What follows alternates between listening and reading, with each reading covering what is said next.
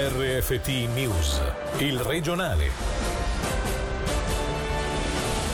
Trovare gli anticorpi per il Covid-19 è la missione di un progetto ticinese che prevede una raffica di test sierologici al personale sanitario.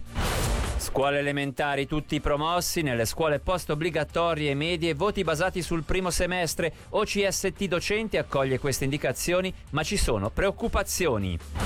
Radio e TV private in crisi, soprattutto in Ticino l'arme lanciato dalle associazioni di categoria chiesto un intervento urgente della Confederazione. Buonasera dalla redazione, test su base volontaria al personale sanitario per riuscire a localizzare gli anticorpi per il Covid-19 e il tasso di immunità nel settore sanitario. Sono gli obiettivi principali del progetto ticinese che coinvolgerà diversi istituti e alcune cliniche. Per i dettagli sentiamo subito Angelo Chiello.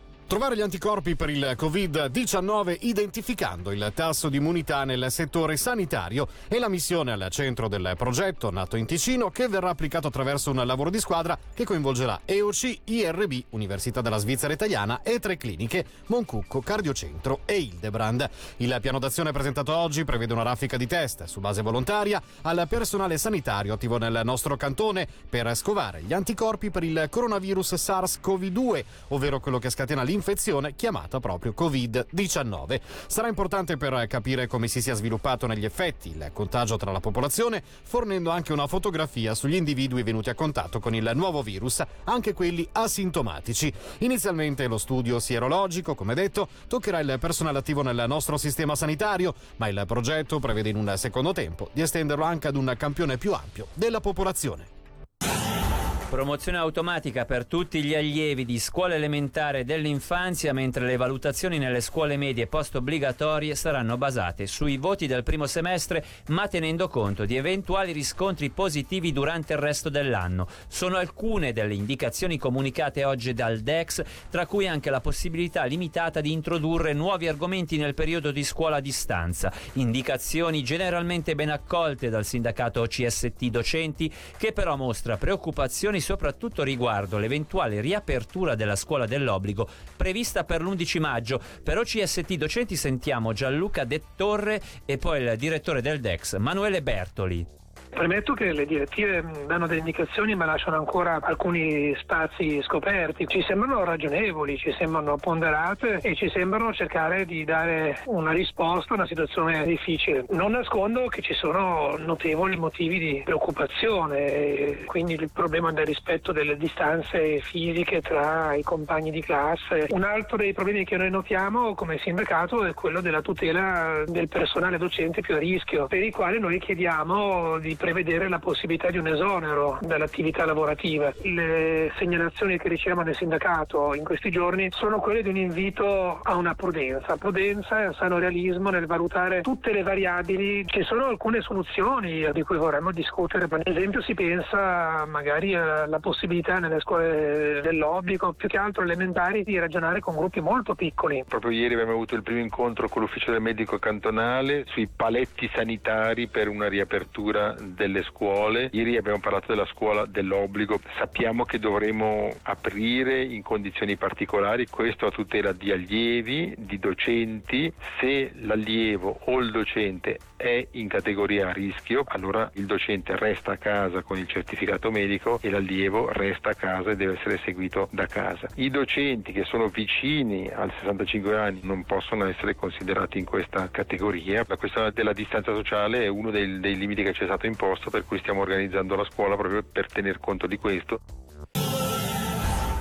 Così pochi nuovi contagi, eh, così pochi nuovi casi di contagio non si registravano da un mese e mezzo a questa parte, ovvero da inizio pandemia. Nelle ultime 24 ore in Ticino sono stati registrati 7 nuovi casi, mentre sono 6 in meno le persone attaccate a un respiratore. A fare notizia oggi anche un articolo della regione da un'intervista al direttore dell'ospedale regionale di Locarno, la Carità Luca Merlini, è emerso che nel corso dell'emergenza hanno contratto il Covid-19 una trentina di infermieri. I dettagli da Michele Sedili. Tra i 1200 dipendenti dell'ospedale La Carità di Locarno, il centro Covid-19 dell'ente ospedaliero cantonale ticinese, sono stati registrati poco più di 35 casi di positività al nuovo coronavirus. A darne notizia il direttore del nosocomio locarnese Luca Merlini e il direttore sanitario Michael Lamas al quotidiano La Regione. Entrambi sottolineano che le misure di protezione adottate hanno permesso comunque di contenere la diffusione del contagio. Chi aveva sintomi, ha spiegato Luca Merlini, ha fatto una quarantena di almeno 10 giorni a casa e il rientro sul posto di lavoro è stato consentito solo dopo 48 ore senza manifestazioni di sintomi. Da sottolineare che fra i dipendenti non si sono registrati casi gravi.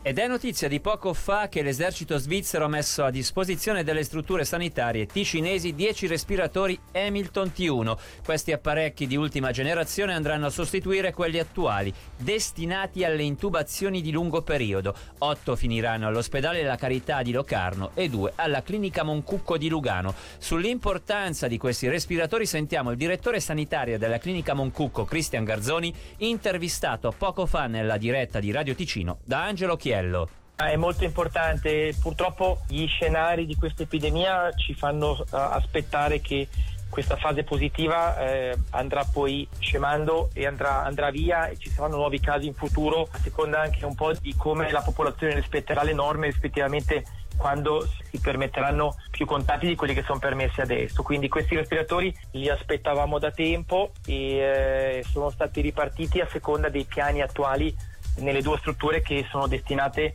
ad accogliere i pazienti Covid. Speriamo di non doverne averne bisogno, abbiamo utilizzato in passato tutte le risorse sul territorio, quindi un po' di ossigeno e un po' di, di infrastruttura che possiamo ottenere in caso di bisogno sicuramente fa molto comodo. La situazione delle radio e delle tv private è drammatica, soprattutto in Ticino. Serve un credito urgente e quanto chiedono le associazioni di categoria alla Confederazione, deluse dall'assenza di misure per il settore a fronte di un credito di 50 milioni di franchi stanziato per la SSR. Il problema che accomuna tutti è uno, la mancanza di entrate pubblicitarie a causa della crisi economica scatenata dalla pandemia. Sentiamo il presidente dell'Associazione Svizzera Radio Private Jürg Bachmann in un'anticipazione dell'intervista in onda fra poco in radiogrammi. La situazione in Canton Ticino mi pare particolarmente critica, tutta la situazione è peggiorata prima che della Svizzera interna e oramai siamo a tante settimane che tutta l'economia praticamente per terra e non c'è nessuno che ha un interesse a fare della pubblicità, nessuno che è pronto, nessuno che ha i mezzi per fare pubblicità e naturalmente le radio ne risentono molto profondamente. È per questo che ci sembra che uno sblocco di questa situazione, specialmente per le radio anche qua in Ticino, è molto importante e deve succedere tempestivamente. Ora le brevi con Angelo Chiello. Meno 63% è l'impatto della pandemia sulla nascita di nuove aziende in Ticino nei primi mesi dell'anno. Il confronto si rifà allo stesso periodo del 2019. 70 le nuove aziende iscritte al registro di commercio contro le 190 dell'anno scorso.